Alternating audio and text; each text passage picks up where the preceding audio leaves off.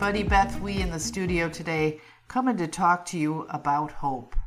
That's right, I tricked you. Hold on, pain ends is an acronym. It's a short way of saying, I know what you're feeling. Have you lost hope? Do you feel overwhelmed? Is all this division going on in the world getting to you? Are you having life situations that seem too tough for you to handle and it would be easier to just walk away? Have you lost your joy?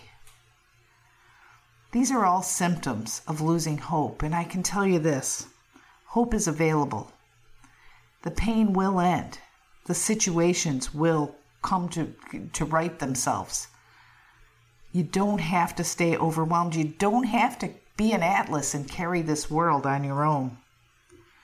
First thing I want you to do to find your hope think about your past successes. When did you feel good? When were things right with you?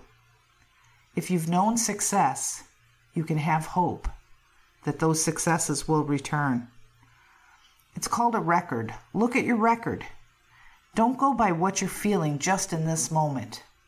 Look at your record. Your record is a string of occurrences, a lifetime of ups and downs. And sometimes it's like an EKG, sharp and rigid. Other times it's like a lasagna noodle and you're just kind of flowing through it. But your record will remind you there's good times ahead because there's always been good times punctuating that lifeline.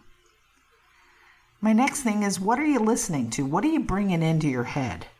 The music you listen to, the news, t- the television shows, the books you read, the the time you spend on social media. What are you doing? What are you feeding your spirit, your brain, your soul? Garbage in, garbage out's the old saying. If you're bringing the garbage in, that's what you're going to get out of it. Change it up. Change your music station. Turn the news off. Only watch 30 minute TV shows and only if they're comedies. do what you need to do to feed yourself good, wholesome ideas. The third thing is going to be connect with a higher power. The God of your understanding. I love connecting with God. Why? Because it lets me rest. God is. You could call it God, good orderly direction. You could call it God, the great outdoors, whatever you're going to call it. I know God as a person. I hang out with God. Here's a tip you don't have to be holy to hang out with God. Actually, hanging out with God makes you holy. he loves hanging out with us. Give it a shot. I know you heard something about him as a child that maybe you reject, or maybe you just don't have time for him in your day. Change that. Connect with the higher power. It will change the hope status of your life. The next thing I want to ask you about is doubt. Do you have a lot of doubt? You probably think I'm going to say that's a bad thing. I don't think so. I think doubt is a wonderful tool.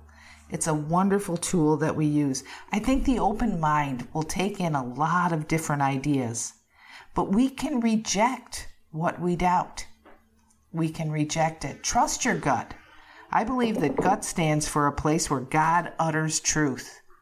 So doubting it might be just the thing you need to get back to hope.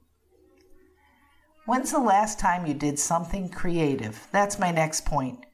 Creativity is a God quality. It's what we were created to do. We were created to be creators.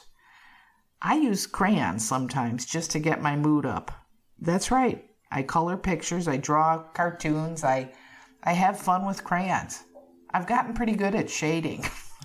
it's a funny thing. But my box of crayons is one of my tools for hope. When's the last time you heard a good joke? You know, I believe the two closest and quickest ways to get to a person's heart is through love and laughter. We all need a good laugh. When we take this world too seriously, we lose hope. Find something funny I don't care if it's a comic strip or a person that tells stories. Find something to laugh at and with. And the last thing I'm going to mention for this search for hope is other people. Connect with other people. You could join a book club. You could cook dinner and invite some friends over. You could make some brownies and bring them to your neighbor. You could join a 12 step group if that's what you need. Connect with other people. Get out of yourself. It will restore hope like nothing else. If you see the guy on the side of the road holding the sign, give him a few bucks. It will restore hope because you are the humanity that is giving that man hope. We need to have hope in humanity. We're losing that right now because of all the crazy stuff going on in the world. But here's a trick look for someone who needs something. Provide that something, and you will feel better. It's time to take addiction out of the shadows and shine the encouraging light of recovery on everyone affected. Good Seed Podcast is powered by BethWE.com, a nonprofit ministry based in Vero Beach, Florida. We'll start the uncomfortable conversations that turn despair into hope and complacency into action. Connect, communicate, and thrive with us. Check us out online at BethWE.com. Thanks for tuning in. We'll talk again soon.